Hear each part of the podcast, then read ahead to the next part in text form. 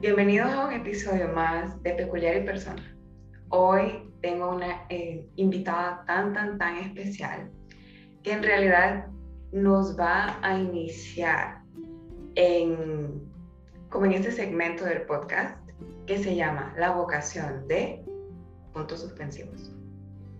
El episodio de hoy se llama La vocación de ser mamá. Y con mucho gusto les presento a Andrea Herrera. Bienvenida. Gracias, María José. Un gusto estar aquí y gracias por tomarme en cuenta. Siempre, siempre.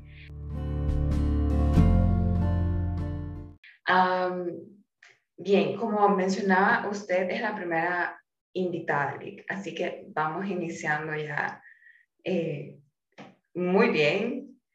Y la elegí a usted porque cuando teníamos clases en la universidad, esa es un poco de la historia que tenemos, ¿verdad? La ley fue... Sí, en común. Sí, profesora mía en la universidad y ella me mostró mi vocación dentro de la psicología. Porque yo pensaba que la psicología solamente era, voy a escuchar a esta persona que está sentada en un diván y vamos a ver cuáles son sus problemas y vamos a resolverlos pero luego con las clases que tuvimos y que usted pues impartió, me di cuenta de este fabuloso y hermoso mundo de la psicología para los niños y toda esa parte y me fascinó.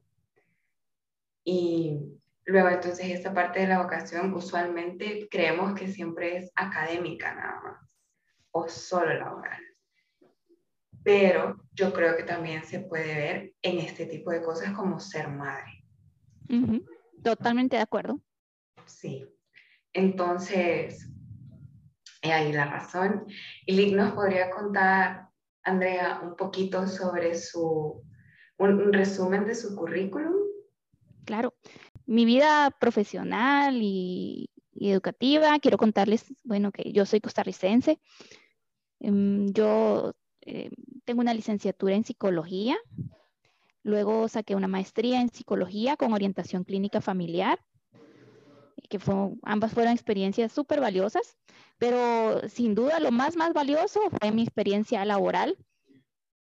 Eh, recién egresada yo empecé a trabajar para el Instituto Psicopedagógico Juana Leclerc, que es una institución que trabaja con personas con discapacidad, sobre todo discapacidad intelectual, pero también otros tipos de discapacidades en Honduras y mm, se atienden más de 3.000 personas a nivel nacional.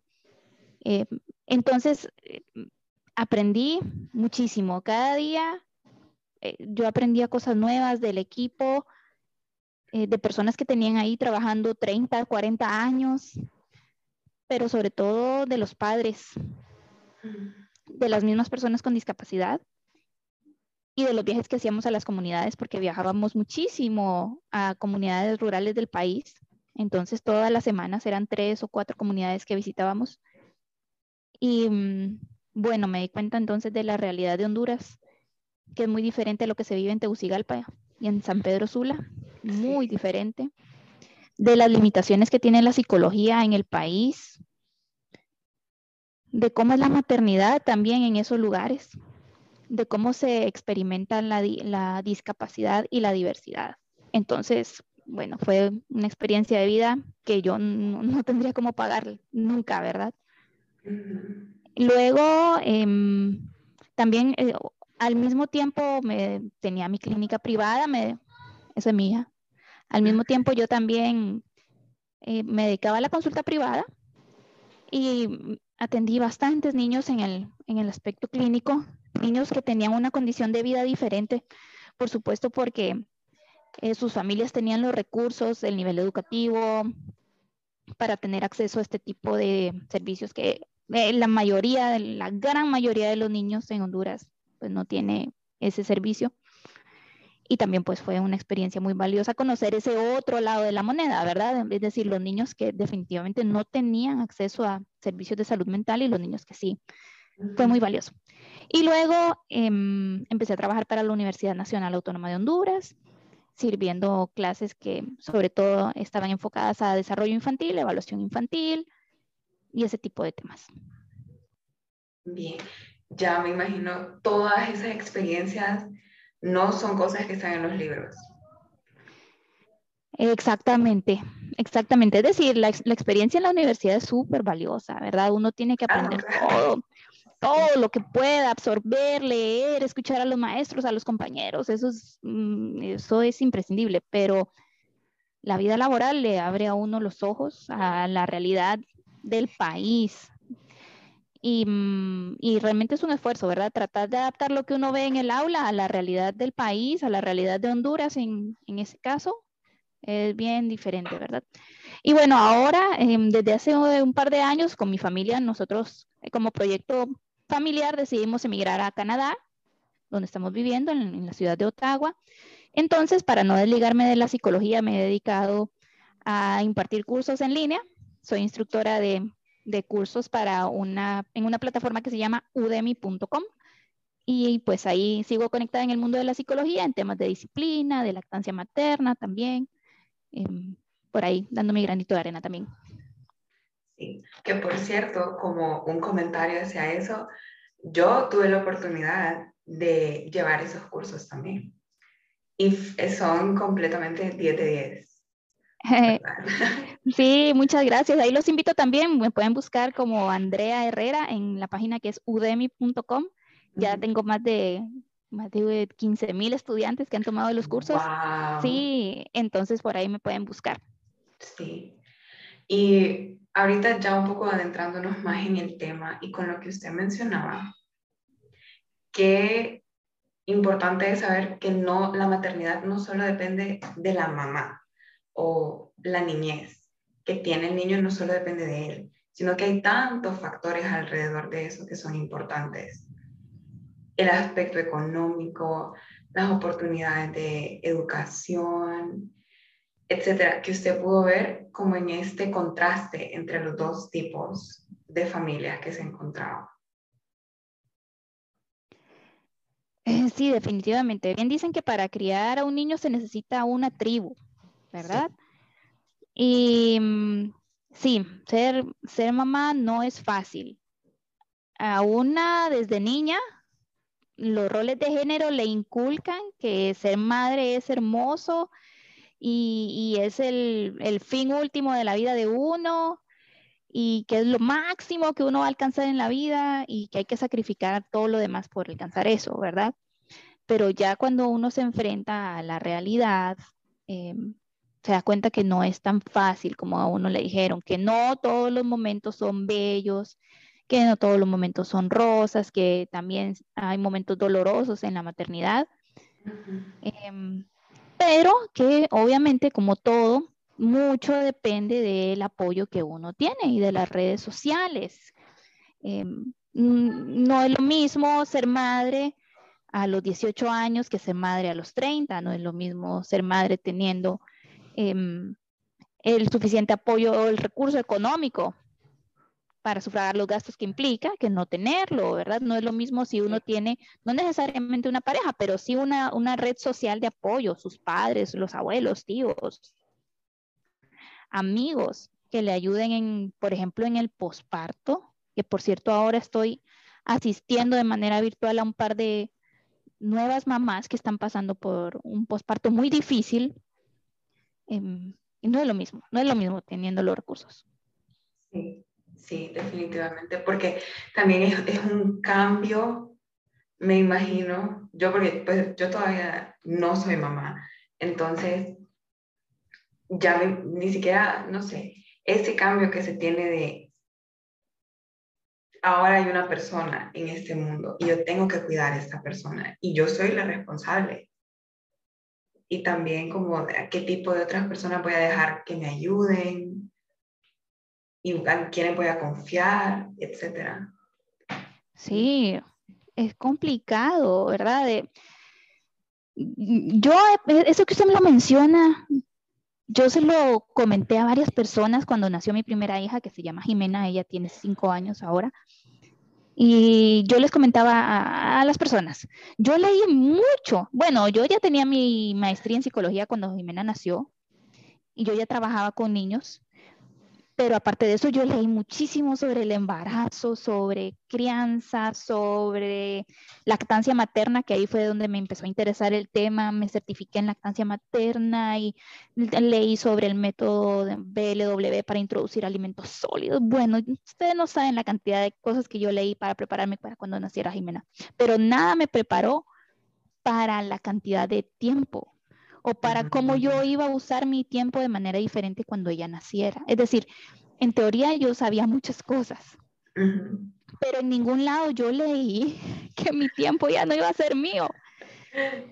Entonces, que 24/7 mm, es estar atenta a una persona, ¿verdad? 24/7. Y yo tengo, por suerte, la compañía de mi esposo y el papá de Jimena que es un papá espectacular y ha sido mi mejor amigo desde los 15 años, pero el rol de la mamá es muy importante, es muy importante, es, es irreemplazable, irrepetible, sobre todo si decidimos dar lactancia materna. Entonces, yo jamás imaginé que mi tiempo, el, mi manejo del tiempo iba a ser tan diferente. Tratar de mantener el equilibrio con el trabajo ha sido bien difícil. Sí, o sea, no importa toda la preparación que uno pueda tener, siempre se va a encontrar sorpresas. Así es, totalmente. Y para mí esa sorpresa fue, wow, ¿dónde está el tiempo que yo tenía? Bueno, así como comenta también con su esposo, él podría tener la vocación de ser papá. Por supuesto, sí, definitivamente la tiene. Y la primera pregunta que le tengo, hablamos un poquito ya de esto, es, ¿Ser mamá es algo que usted tuvo siempre claro que quería hacer? Yo sí. Yo, Andrea Herrera, sí sabía que quería ser mamá. no creo que haya sido algo mucho de mi familia. Eh, no sé, las condiciones. Desde niña a mí me gustaba eh, cuando me dejaban a otros niños a cargo, digamos, o cuando llegaban mis vecinas y traían a sus hermanitas pequeñas y entonces yo medio podía ayudar con los bebés, a mí eso me gustaba. Luego, sobre todo cuando yo empecé a trabajar con los scouts, que yo he sido scout, yo he sido scout toda mi vida también, pero cuando teníamos 16 años, mi esposo y yo empezamos a trabajar, a dar voluntariado ayudando a los scouts y éramos responsables de los niños de, de 7 a 11 años, que se llaman los lobatos en Honduras. Y eso nos encantó, nos, nos encantaba, pues. Em, preparar actividades educativas para los niños, conocerlos más, ayudarlos en los problemas que ellos nos contaban. Em, justo ahí fue donde yo descubrí también mi vocación por la psicología, porque antes de eso yo pensaba estudiar muchas otras cosas excepto psicología, pero pero ahí mi esposo y yo descubrimos cuánto nos gusta estar alrededor de niños. Y por supuesto estábamos nosotros eh, decididos que en algún punto de nuestra vida queríamos ser papás. Hasta que se dio el momento oportuno, ¿verdad?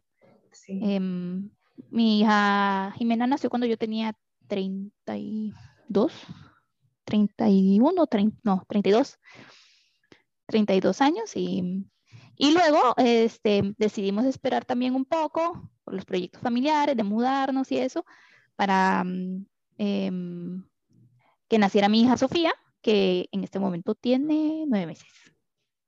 Ah, sí. Bien, y entonces, ¿de qué forma me diría Lick también que usted experimenta y disfruta la maternidad? Uf, vamos a ver. Es una pregunta bien difícil, bien profunda, mejor dicho, no difícil. Yo disfruto mucho ser mamá. Yo disfruto mucho ser mamá. Y eso es algo que yo le digo también a muchas personas, y creo que lo menciona en uno de los cursos online, em, que para qué uno va a traer los hijos al mundo si no es para disfrutarlos. Es decir, bueno, ahí ya hay un problema porque dije decidir traer hijos al mundo, que es lo primero, ¿verdad? Es decir, si eso no es una decisión que uno toma, sino algo que pasa, entonces esa otra variable que ahí uno tiene que manejar, ¿verdad? No quiere decir que es imposible, pero si uno eh, conscientemente planea a sus hijos y los trae en el momento oportuno de la vida, yo sí pienso que es más fácil disfrutar todas las cosillas que ellos van a tener. nosotros disfrutamos mucho a nuestras hijas en sus ocurrencias. Jimena es muy platicadora, es muy creativa, es muy enérgica, em, siempre tiene nuevas ideas, em, siempre, bueno, nos ha gustado mucho ir descubriendo su personalidad. Tiene cinco años y entonces está como en la explosión de su personalidad, ¿verdad? Ha sido muy bonito acompañarla en sus gustos y esas cosas. La disfrutamos mucho. Les soy honesta, yo disfruto a, a las dos desde que despertamos hasta que nos acostamos. Mm, es decir, eh, me gusta ser mamá, me gusta, me gusta, honestamente, me gusta despertarlas con una canción, me gusta prepararles la comida que a ellas les gusta comer, nos gusta salir a caminar, nos gusta llevarlas al parque, em, es decir, lo disfruto mucho. Y con mi hija Sofía, em, que no hemos mencionado, mi hija Sofía tiene una condición neurológica que nosotros descubrimos eh, después de que ella nació, cuando tenía un mes, descubrimos que ella tiene, tiene una condición que se llama agenesia del cuerpo calloso. Es decir, hay una parte en su cerebro que es faltante, que no se desarrolló y tiene otras malformaciones en el cerebro. Tiene una variación genética en el gen ARX y entonces eso le ocasiona que ella tenga epilepsia, tiene mm, parálisis cerebral y mm, se me está olvidando algo más, no sé. Bueno, ah, y, y, retraso en el desarrollo, ¿verdad? Eh, y ha sido un reto, ha sido un reto a pesar de que yo trabajaba con personas con discapacidad ya, y a pesar de que yo amo la maternidad, pero ha sido un reto importante, em, pero la disfruto, disfruto los pequeñitos logros que ella va alcanzando eh, las sonrisitas, las cosas pequeñas que tal vez yo con Jimena di por hecho, con Sofía se ven como aumentadas y entonces es una experiencia muy diferente, pero muy bonita también. Sí, ha sido también que tal vez alguien que nos escuche también, uno nunca sabe a quién puede llegar esta, esta información. Y usted en redes sociales, sobre todo en, en Instagram, porque es donde la veo yo, comparte bastante sobre el desarrollo que va teniendo Sofía. Sí, honestamente sí. Si tuviera más tiempo, incluso tal vez compartiría un poco más de contenido. A veces me propongo hacerlo porque, de nuevo, la experiencia que tienen los padres es súper valiosa.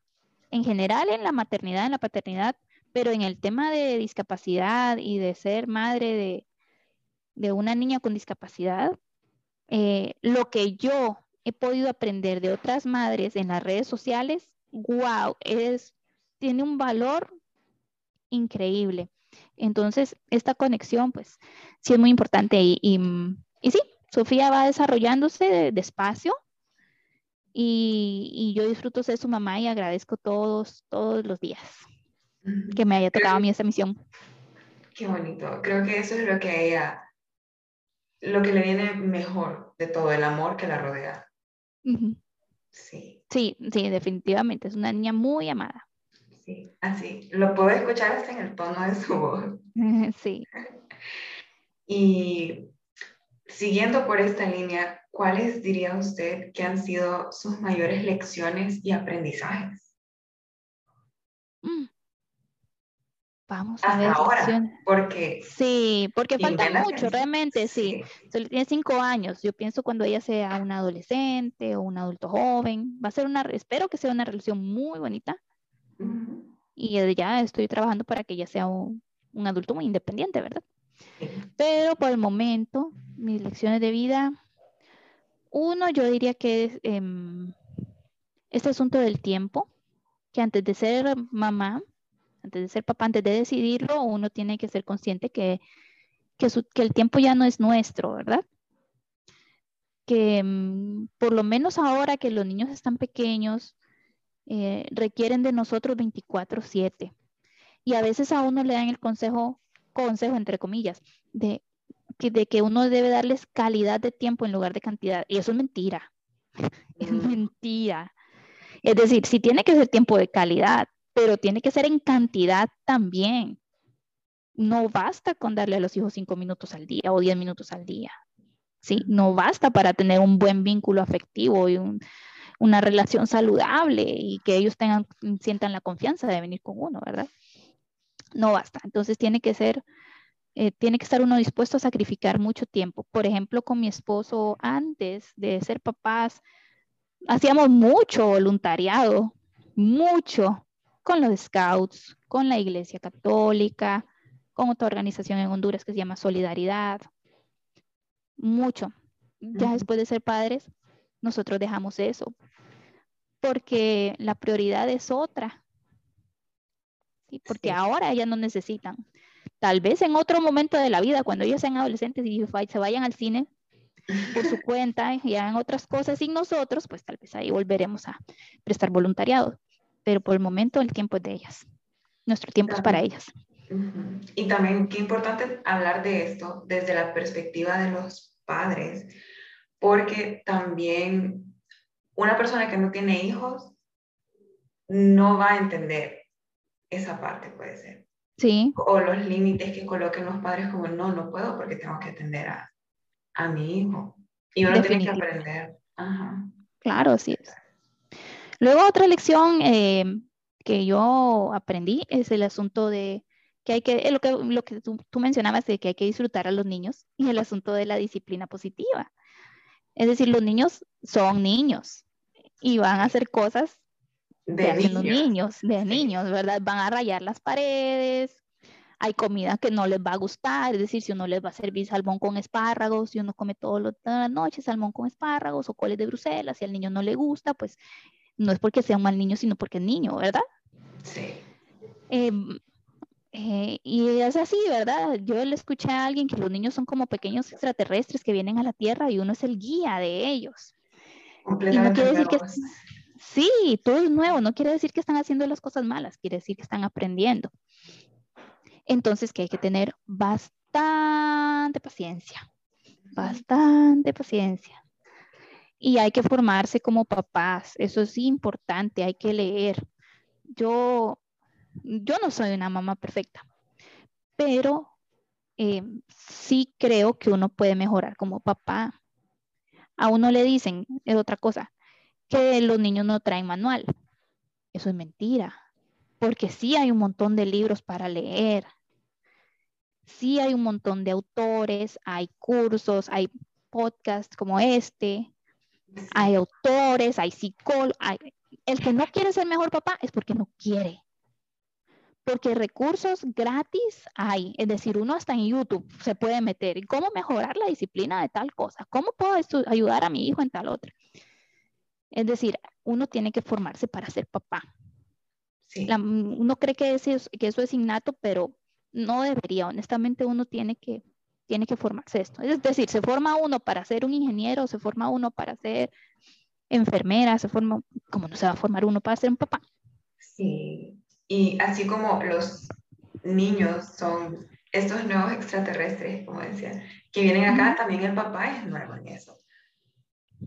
Sí, sí. Claro, uno, claro, uno sabe, uno sabe muy poco, aunque uno tenga formación en el campo de la psicología, aunque un médico, lo que sea, pero no es lo mismo tener un niño en casa 24/7. Entonces, hay que formarse en ese tema. Eso es otra lección que a mí me ha dejado estos años. Y, creo que me falta una, ¿verdad? Sí, sí, no sé cuántas. Sí, y la otra yo diría estar preparados para los cambios, porque los niños cambian. La gente eh, pregunta mucho, es que mi niño antes dormía y ahora ya no duerme. Antes comía zanahoria y ahora ya no come zanahoria. Antes eh, era muy, muy obediente y ahora ya no es obediente. Es que los niños van cambiando. ¿Por qué? Porque van creciendo, ¿verdad? Y se va, su personalidad se va desarrollando, igual que uno ha cambiado. Si uno no es el mismo que era hace 20 o 30 años. Entonces, que con los niños hay que estar dispuesto a que los niños van a cambiar. Puede ser de un día para el otro o puede ser gradual. Y así es la paternidad. Todos los días es una aventura todos los días pueden haber cambios, hay que estar dispuesto a, adoptar ese cambio. Bueno, y, adoptar también el cambio en que, que los hijos son diferentes uno de otro.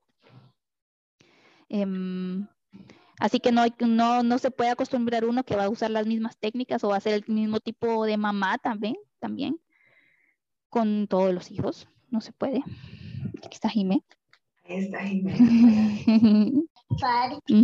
Está haciendo un hotel. Y estos son aquí los papeles de las órdenes para desayunar, pero los, los que están ahí viendo no pueden escoger. Entonces, me gustaría saber cómo logra mantener la armonía entre ser mamá, ser esposa, pero sobre todo como Andrea también. Es difícil, es difícil. Ha sido un proceso, yo creo que gradual, María José. Yo al principio, cuando, como, cuando nació Jimena, yo casi estaba como en negación, de decir, no, yo puedo hacer todo lo que yo hacía antes, aún con una bebé, yo lo puedo hacer, yo lo puedo hacer. Y durante un tiempo lo intenté, es decir, seguir con el voluntariado, seguir con el trabajo, seguir con las cosas de la casa.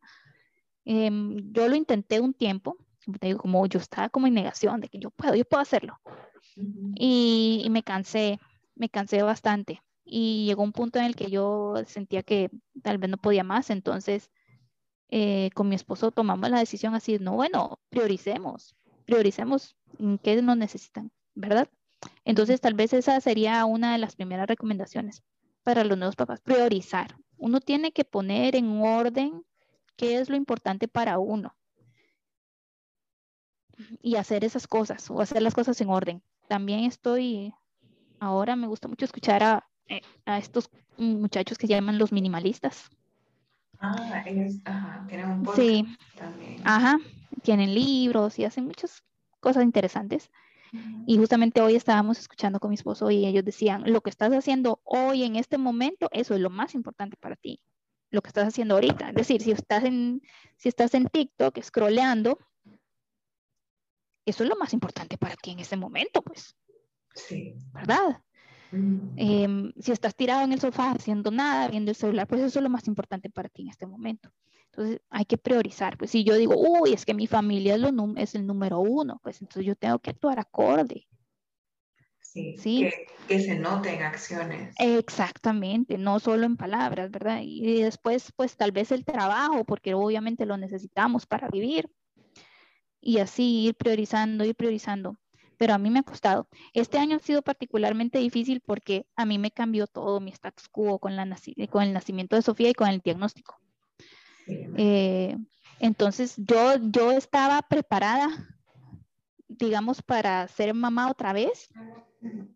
Yo estaba lista, estaba perfectamente lista. Yo decía, el destino no me puede tirar ninguna carta, yo véngase, ¿verdad?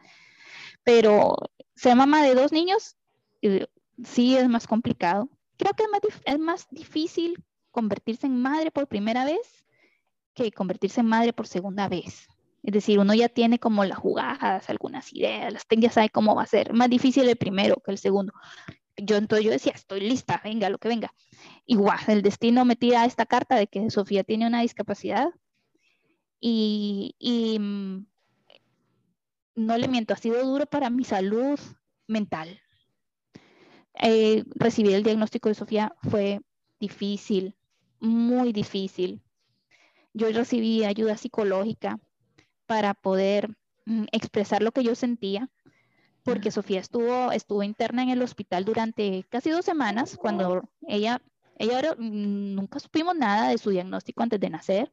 A las cuatro semanas ella empezó a convulsionar, fuimos al hospital, la internaron dos semanas y fueron dos semanas muy intensas en las que recibimos eh, no- eh, noticias médicas, noticias médicas casi todos los días, muy duro. Y como estamos en, en pandemia, pues obviamente en el hospital solo podía estar uno de nosotros con la bebé. Eh, y aparte hemos pasado todo este tiempo encerrados con poco contacto social, ¿verdad? O sea, ha sido muy duro, honestamente lo ha sido. Pero bueno, entonces, ¿cómo he logrado balancear? Uno, entonces, aparte de esto que ya comentábamos, el apoyo psicológico cuando se necesita es importante. Si uno siente que está deprimido, si uno siente que está ansioso, si uno siente que eh, hay un problema de salud mental que está empezando, hay que buscar ayuda oportunamente. Hay que buscar ayuda de la pareja, hay que buscar ayuda de la iglesia, hay que buscar ayuda de un profesional de la salud mental. Si uno tiene acceso a eso, genial, genial. Y luego no olvidar su propio bienestar, ¿verdad? Obviamente, María José. Sí. Em, para nosotros, en nuestra familia, y para mí es importante siempre, por ejemplo, cosas básicas como comer saludable. Actividad Sí, dormir eh, lo suficiente, mantenernos activos, que yo no soy una persona que, que nunca, yo no soy una persona que ha hecho demasiado ejercicio en su vida, no soy atlética, no soy deportista, no es lo mío. Ni vos, no, no es lo mío. Pero sí, eh, por lo menos salir a caminar, mantenernos activos, salir a jugar. Ahorita que estamos en invierno, hay bastante ni a salir a jugar a la nieve. Sí. Eh, nos gusta mucho caminar. O andar en bicicleta, o salir a acampar, salir a... Esas cosas sí nos gustan. Y a mí eso me da paz, eh, me da salud mental. No siempre tengo tiempo de hacerlo yo sola, pero sí lo hacemos en familia y me, me sirve mucho para balancear. Sí, me imagino que lo disfruta. Y también esto que comentábamos ahorita, por ejemplo, lo de la pandemia, lo del diagnóstico de Sofía, también usted, eh, pues, tenían a Jimena también, ya la mudanza, también un país nuevo y todo lo demás, y que según yo he escuchado también, me gusta escuchar muchos podcasts, entonces, había una mamá que decía, no vamos a ser super mamá, y está bien no ser super mamá. Sí, sí. lograr pedir ayuda y comunicar y hablar sobre las cosas. Totalmente de acuerdo, totalmente de acuerdo. Y las, la sociedad tiene sobre uno como mamá son bien altas, son bien, no se pueden cumplir. Es decir, uno hace lo mejor que puede con lo que tiene, ¿verdad? Pero eh, perfectos no vamos a ser uno hace lo mejor que puede y también lo mismo, ¿verdad? Priorizamos las cosas. Em, por ejemplo, en nuestra familia sí es prioridad, eh, entre las prioridades está comer saludable, entonces tratamos de cocinar en casa lo más que podamos, sin llegar al extremo de que de vez en cuando se puede comer una hamburguesa, ¿verdad? O una pizza. No pasa nada, pero tratamos de priorizar eso. Em, no sé, pero hay otras cosas que para otras familias serán importantes, ¿verdad? Por ejemplo, y para nosotros no tanto. Por ejemplo, eh, Jimena, que tiene cinco años, ella duerme en una camita en nuestro cuarto todavía. Y algunas personas, wow, se escandalizan de que ella todavía duerme en nuestro cuarto, ¿verdad? Pero honestamente para nosotros no es ningún problema. Eso es un, eh, eh, eso es algo que se va a resolver con el tiempo y ella pues ahí decidirá cuándo se siente lista, ¿verdad? Em, pero para otras familias eso es una prioridad, ¿verdad? Tal vez que sus hijos duerman de manera independiente en su cama. Entonces, pues ahí uno como familia y uno como mamá decide qué es lo importante para uno. Eso es a lo que voy, ¿sí? Uno decide qué es lo importante para uno como mamá. Pues si para mí lo más importante es la comida, la disciplina, que, la, que duerman, que, eh, no sé, la rutina del día, la rutina de la noche uno tiene que decir porque no se puede hacer todo. No se puede hacer todo, ¿sí? Em, por ejemplo, no sé, ¿qué te digo? Ahorita una de mis, de, mis prioridades con, eh, que, me cayó del destino es eh, los ejercicios que necesita hacer Sofía. Ella, hay que hacer con ella mucha terapia física, terapia ocupacional y también eh, estaba teniendo algunos problemas para em, comer sólidos, entonces necesitaba apoyo y mucho trabajo para que ella lograra comer, que lo estamos superando, gracias a Dios, pero requiere tiempo. Entonces tal vez pues yo priorizo eso obviamente a que la casa esté pulcra o a que la ropa esté doblada, pues. Entonces tal vez la, digamos, doblar la ropa no es de mis prioridades ahorita en mi vida.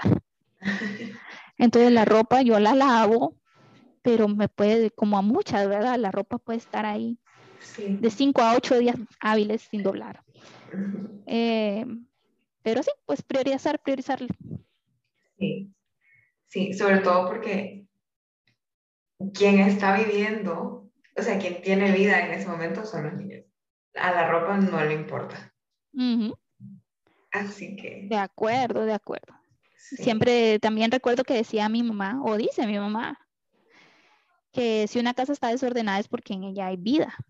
Mm. Entonces, una casa que está pulcra, que está súper ordenada, eso es extraño. Una casa donde hay juguetes tirados, donde hay paredes manchadas, hay ojos de, hay dibujos en la refri, hay sobros de comida en la, en la refrigeradora, platos sucios, es porque ahí hay vida. Hay vida. Y vida nueva, porque son las Sí, de acuerdo. Y la otra cosa también, bueno, que ahora lo vivo, no lo podía hacer cuando trabajaba en Honduras, es que trabajo de 9 a 5, de lunes a viernes. Entonces, eh, la experiencia laboral en Canadá ha sido absolutamente diferente a la de Honduras. En Honduras se trabajaba o pues no sé, mi jornada laboral, pero luego había que, como en la vida de muchos profesores, revisar trabajo, revisar exámenes, ver videos, visitar estudiantes, responder preguntas, contestar correos electrónicos, mm, no sé, todo el día. Sí. todo el día. Ahora, aquí en Canadá, yo, la, la experiencia laboral es muy diferente y como te digo, yo estoy comprometida que trabajo, trabajo de lunes a viernes de 9 de la mañana a 5 de la tarde, a las 5 de la tarde yo me desconecto, ya no trabajo, tengo mis fines de semana libre, mis feriados son para disfrutar en familia, mis vacaciones son para hacer otras cosas y eso es algo que todos deberíamos hacer, todos, todos. Sí, establecer los límites. Correcto. Sí. Y ahorita estábamos hablando un poquito sobre la psicología yo me imagino que su como background en psicología le ha ayudado y de qué forma esto, de qué forma se notó más.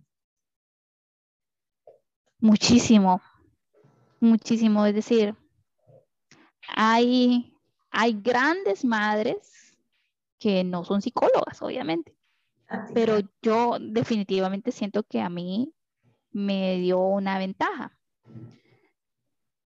el tema de saber cómo es el desarrollo infantil, eso es, es, muy importante que lo conozcan todas las madres.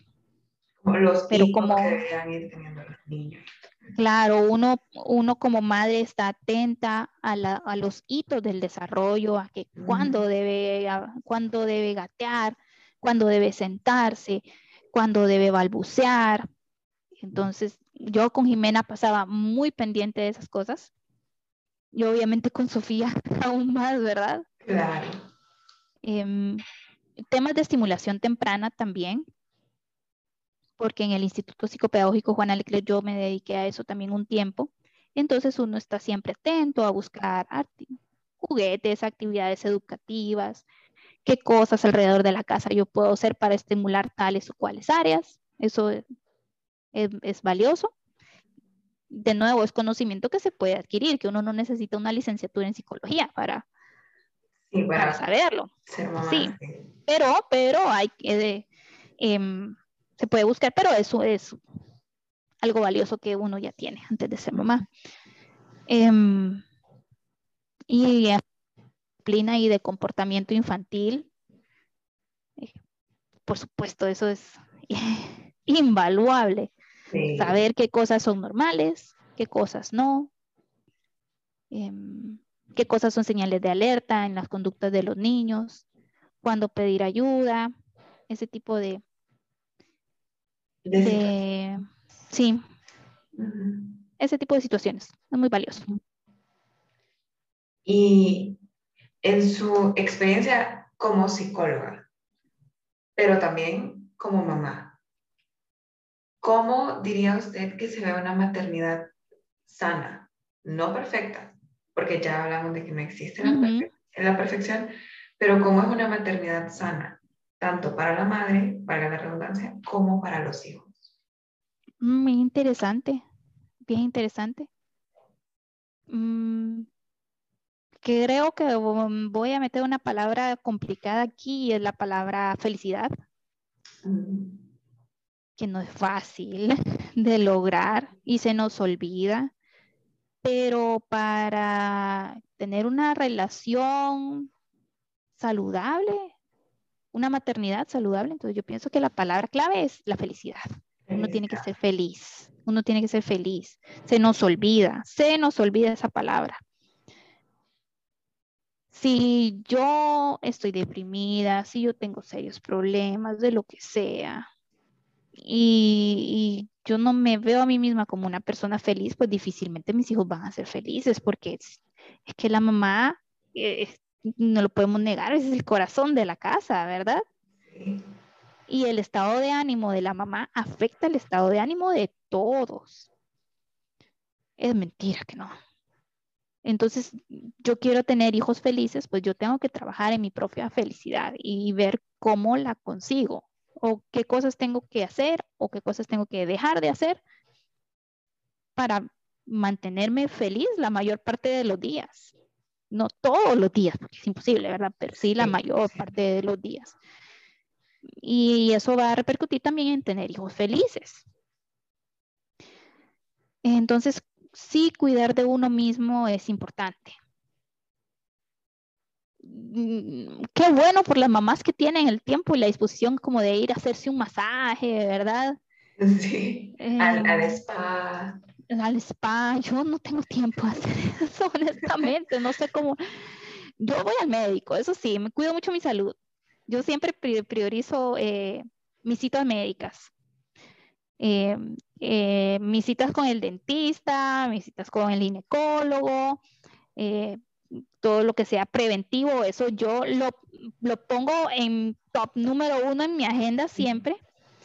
Eh, siempre me ha gustado cuidar mi salud y ahora más porque yo siento que tengo que, que mantenerme lo más saludable posible porque no sé cuánto, qué, tan, qué tanto me va a necesitar Sofía. Espero que Jimena en algún punto de su vida deje de necesitarme, pero no sé Sofía qué tanto me va a necesitar, qué tan dependiente va a ser de mí. Entonces tengo que mantenerme saludable. Para mí eso es muy importante ahora, también para mi esposo. Em, pero entonces sí, cuidarse uno mismo en aspectos médicos, en aspectos de salud mental. Em, cuidar la relación de pareja, obviamente, es importante. Que eso es otro tema que no abordemos demasiado porque Sí, ese es otro episodio sí, sí, no, no, no, eso es otro episodio. Y igual el asunto de dinero y de pareja, eso tiene que estar bien, ¿verdad? Sí. No quiere decir tener mucho dinero, que yo no lo tengo, pero sí hacer buen uso de las finanzas, manejar bien su dinero. Sí, ser responsable financieramente. Cor- correcto. Entonces, todas esas cosas para, de nuevo, desemboque en que yo como persona me sienta feliz, que yo, Andrea, me siento muy feliz. Siempre he sido una persona feliz. Honestamente, se lo tengo que declarar al universo. Yo desde niña tengo la conciencia de que he sido una persona feliz. No he tenido una vida perfecta, eh, pero siempre, em, m- me- es decir, me sentí como una niña feliz, fui una adolescente feliz, una joven feliz, eh, soy feliz en mi matrimonio, soy una mamá feliz. Eh, entonces, pues, pues sí, es una palabra importante. Sí, así veo. Creo que el hecho más bien de que la vida, como dice usted, no haya sido perfecta y que esa niñez y todo lo demás no haya sido perfecto, pero aún así encuentra la felicidad. Es lo, lo bonito. Sí, sí, definitivamente hay que... Es decir, la, la- la felicidad no es la meta, ¿verdad? Sino que es el camino también.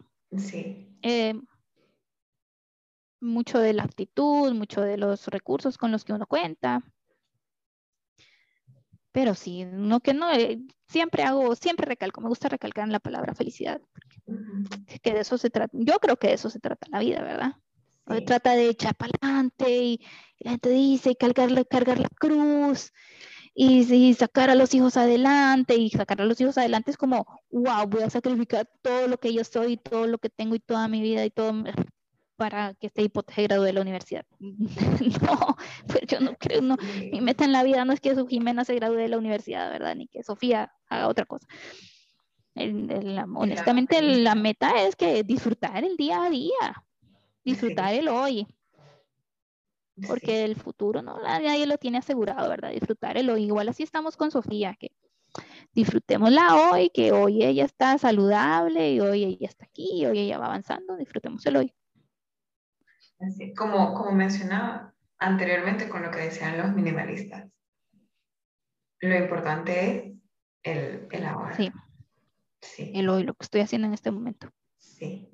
Y esa pregunta me gustaba porque usualmente en los podcasts que yo he escuchado, siempre se habla toda esta parte de y cómo sanar todas las heridas de mamá y cómo la maternidad a veces puede llegar a ser tóxica, etc. Pero también es importante saber de qué forma se ve una maternidad sana para poder guiarse también de eso. No todo es malo. También es importante. No. Sí definitivamente. Um, em, o sea, si hay personas que han tenido madres tóxicas, madres que han sido dañinas, eso mucha gente las ha tenido y a mí me da un, me da dolor en mi corazón pensar que, que esa relación, que es la más importante que tenemos todos los seres humanos, la relación con nuestra mamá, que haya sido dolorosa para la gente, eso eh, a mí me duele cuando lo escucho. Eh, que se puede sanar, si se puede sanar y hay gente resiliente que sale adelante a pesar de haber tenido eso, ¿verdad? Pero por supuesto que sí, mm, es bien importante que nos enfoquemos en las mamás que están haciendo las cosas bien, que también hay, hay un montón de buenas mamás que están haciendo mm, buenos trabajos, de hecho la mayoría de las madres, y que tenemos mucho que aprender unas de otras también es importante. Es decir, cuando vemos que otra mamá hace tal cosa bien, pues entonces yo lo tomo para mí. Obviamente. claro. Entonces vamos aprendiendo unas de otras y vamos pidiendo ayuda y vamos viviendo en comunidad. Y las redes sociales son un gran recurso para compartir ese tipo de ideas y para sentirnos acompañadas, ¿verdad? Entonces, por supuesto que hay muchas ideas que uno toma de otras mamás que hacen las cosas bien. Y esa es la idea, pues, imagino yo también de, esta, de este rato que estamos conversando. Sí, sí, definitivamente. Y entonces, ¿qué características diría usted que son indispensables para ser mamá? Uy. Sí. Sí, la paciencia es muy importante. Sí, la disposición al aprendizaje también había Sí, estar dispuesto a aprender, a crecer, a, cambiar, a saber que em, la maternidad es una metamorfosis.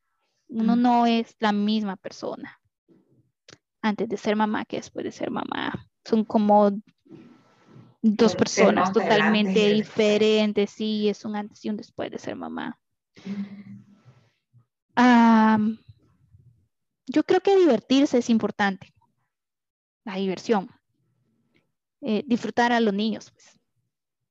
Em, porque solo así sale uno adelante, porque si uno está pensando solo en las cosas malas y en todas las travesuras, y en, en, el desvelo y en, en, el trabajo y en lo que implica y en hacer comida y lavar ropa, y, uy, se ofusca uno, no, hay que pensar en, en divertirse y en aprovechar a los niños, que los niños son una oportunidad para, para redescubrir el mundo.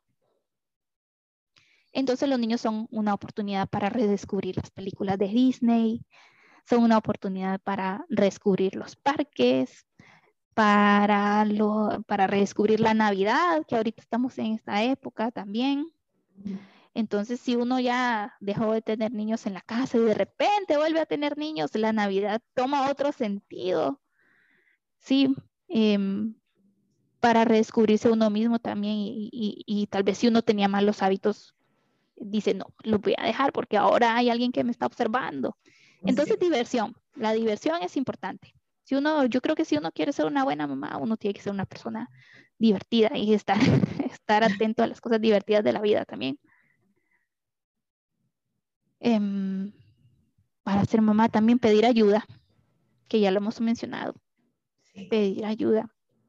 ser mamá es difícil y uno tiene que saber cuándo buscar, buscar ayuda de un familiar o de una organización o de un profesional, pero buscar ayuda cuando uno, uno la necesita.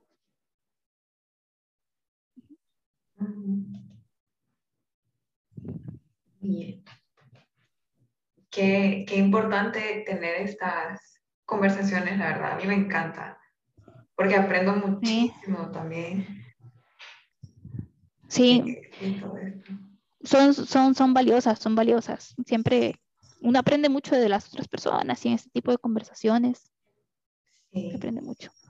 Y pues ya la última pregunta es, en las partes que usted mencionaba, que disfrutaba más ser mamá y mencionaba toda como esa, la rutina diaria y cómo le gustaba. Y mencionó que le, que le gustaba consentir a Jimena y a Sofía. Entonces, en nuestras culturas está esto que dice, ah, no, si los niños son consentidos, no es una buena crianza, ¿verdad? Sí. Ajá, entonces, ¿cómo diría usted cuál es este balance que hay entre consentir a los niños y cómo es una buena crianza? Es una buena pregunta y es muy importante, tiene mucho trasfondo esa pregunta. Em, creo que es el pediatra Carlos González, que también yo lo admiro mucho, leí mucho sobre él, lo, lo súper recomiendo, si no lo han leído, Carlos González, un pediatra español, que dice que ningún criminal está en la cárcel porque su mamá haya sido demasiado amorosa. Ninguno. Ningún criminal terminó, o sea, nadie terminó en la cárcel porque su mamá haya sido demasiado amorosa los que, los que terminan en la cárcel por problemas con su mamá fue por negligencia de la madre, o sea, es decir, falta de afecto, falta de cuidados, ¿sí? negligencia en general, sí. falta de atención, negligencia, abandono de la madre. No fue porque una mamá que los, que los quería mucho y que les hizo las papitas que querían cenar, ¿verdad? Es decir, ellos no mandan a nadie a la cárcel, no, eso no lo convierte en un criminal a nadie, ¿sí? También no es lo mismo eh, consentir que alcahuetear o que vivir sin límites, ¿verdad? Es decir, em, por ejemplo, a mí me gusta hacerle a Jimena lo que ella le gusta comer. Cuando ella dice que quiere ir de paseo, nosotros hacemos lo posible por ir hacer lo que ella, por hacer lo que ella quiere, aunque ahorita con el tiempo de la pandemia ha sido bien difícil, pero bueno, es otro tema también. Eh, nosotros somos muy afectuosos, muy afectuosos, y ella es así. Y a le encanta que uno le dé besos, que le dé abrazos, que le dé caricias, em, que la papache. a ella le encanta, ¿sí? Pero también tenemos límites, es decir, eh, uno, un límite que nosotros tenemos o unos límites son, es que tenemos una rutina no somos demasiado estrictos, pero sí tenemos una rutina, es decir, nos levantamos casi todos los días a la misma hora o casi a la misma hora. Ella ya sabe cuáles son las reglas para desayunar. Ella sabe dónde debe eh, poner la ropa sucia, a qué hora se baña, cuánto tiempo le puede dedicar a, a la tablet, qué puede ver, qué no puede ver, qué tiene que decirnos, en qué tiene que pedir ayuda, qué cosas puede hacer de manera independiente. Esas reglas ella las tiene claras, las tiene claras. Eh, y también hay consecuencias cuando ella no se porta demasiado bien, aunque para serles honesto, casi no la castigamos. Es rarísimo, pero extremadamente raro que, que, que a Jimena se le castigue. No porque no hace cosas, no porque siempre se porta súper bien, porque sí hace cosas que, que a veces no nos gustan, pero llegar al castigo es una cosa extremadamente rara. Entonces sí, tratamos mucho de hablar con ella y ella responde bastante bien. Eh, entonces por ahí creo que anda la respuesta. Creo que también eso, voy a agregar esta pregunta, porque sé que hay gente que va a tener también esta duda en esta parte del castigo. Ya habíamos hablado un poquito y usted tiene un curso que es sobre sobre la disciplina. Pero cuando mencionan castigo, no estamos hablando de un castigo físico. Ah, sí, por supuesto. Sino que el el castigo tiene su forma también de aplicarse, no solo es pura fuerza. Definitivamente, otro día podemos hablar de eso, si quieres. Definitivamente no me estoy refiriendo a darle una nalgada o un fajazo. No, eso en la vida, de eso no ha sucedido, ¿verdad? Eh, y no me refiero tampoco como a, usa, tal vez use la palabra castigo porque es la palabra que la gente usa, ¿verdad? Y lo conocemos, pero más bien hablamos, deberíamos hablar como de consecuencias. ¿Sí? Consecuencias. Entonces, por ejemplo, eh, tal vez que si no está utilizando bien eh, las pinturas, a ella le gusta mucho pintar con pincel, pero si un día está siendo descuidada y no lo está usando bien y se regó el agua y se hizo un desastre, y yo ya le había dicho, y me a pasar.